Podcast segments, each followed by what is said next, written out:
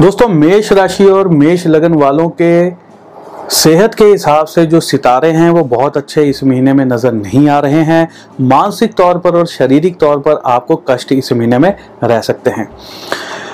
Anxiety depression panic attacks छोटी छोटी बातों को लेकर एकदम से डिप्रेशन में आ जाना, ऐसी स्थितियाँ कुछ लोगों की बन सकती हैं।